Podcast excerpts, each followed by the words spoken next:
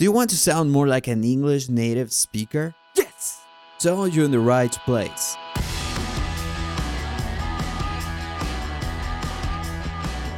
Hello everyone and welcome to the first episode of Go English Native. Here we will teach you how to speak more like a native speaker, specifically English native speaker. My name is Jamil Saurralde and I will be interviewing many guests from the English world. And today we have a very special guest. His name is Tony DeGraff. He is from the United States. He is currently living here in my country, in Paraguay, and he will teach us some of the most common, let's say, most common words that are used for native speakers. So welcome, welcome Tony to the program. Hey, hey, how you doing? I'm doing great, Tony, and thank you for coming. And for our first episode, we have some of the phrases that are more natural for you as a native speaker than for us as English students. So, can you tell us uh, what is one of them, Tony?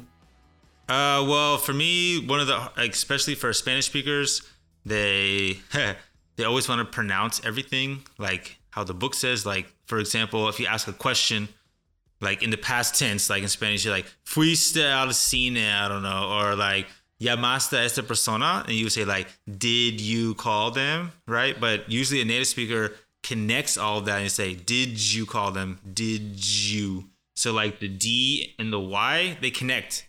Did you call her? Something like that. Or like, what'd you do yesterday? Like, que hiciste, right? What'd you do? Instead of what did you do?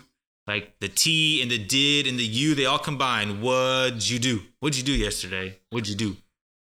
And for me, like, it's very easy to do if you just practice with a little bit of repetition. So you just like say it five times fast. What'd you do? What'd you do? What'd you do? What'd you do?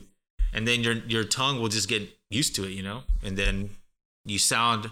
Some people would argue though. I don't know. What do you think about this? Because some people, some teachers say like, "Oh, you shouldn't talk like that because it's like you know mal educado or something." But what's your opinion on I mean, to me, that's how native speakers well, talk. So yeah, uh, well, the problem that I find for most, uh, especially for most uh, beginners, is that uh, they don't know how to pronunciate the T sound or the D sound in English. Awesome.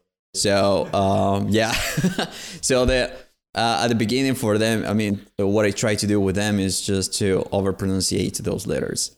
Um, but then we have a problem that uh, if you want to go more like fluently, then they pick up those sounds like and and that is making it a pause and it doesn't sound natural yeah and i think also if you don't practice the way that the native speakers talk it's going to be harder to understand them because you're going to be listening for what did you do and then when a native speaker talks fast say hey what'd you do? And you don't even hear the did even though the did is there but it's just blended in. Hey what'd you do that for? Like porque what'd you do that for? Why'd you do that?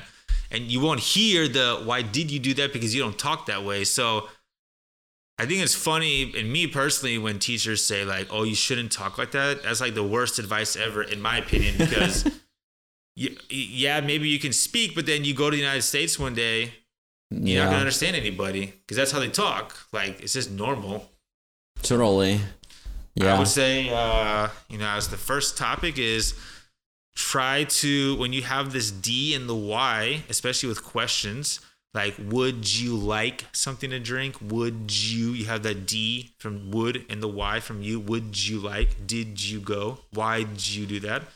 I, I would practice that from the beginning. Don't even do the why did you? Just why'd you? Yeah. What'd you? How it sounds for you if somebody talks to you like not a native speaker, but uh somebody that speaks like what did you do?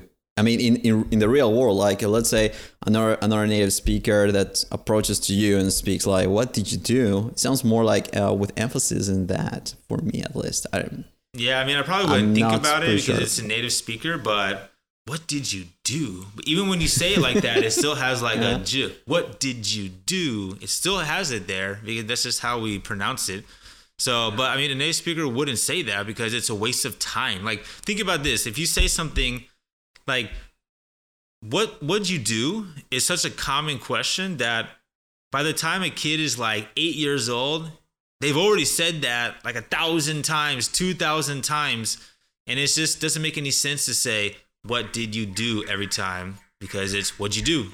It's just better, it's easier, it's faster, and everybody understands it. So if you think about it in that perspective, like it just makes more sense to do it with the why'd you do that? What'd you do? Which is why we speak like that. I mean, it's like normal. Cool. And well, it's already the end. So thank you so much, Tony, for today's lesson. And for all of you, please practice what you do. What'd you do? Yeah. Thank you, Tony. Cool.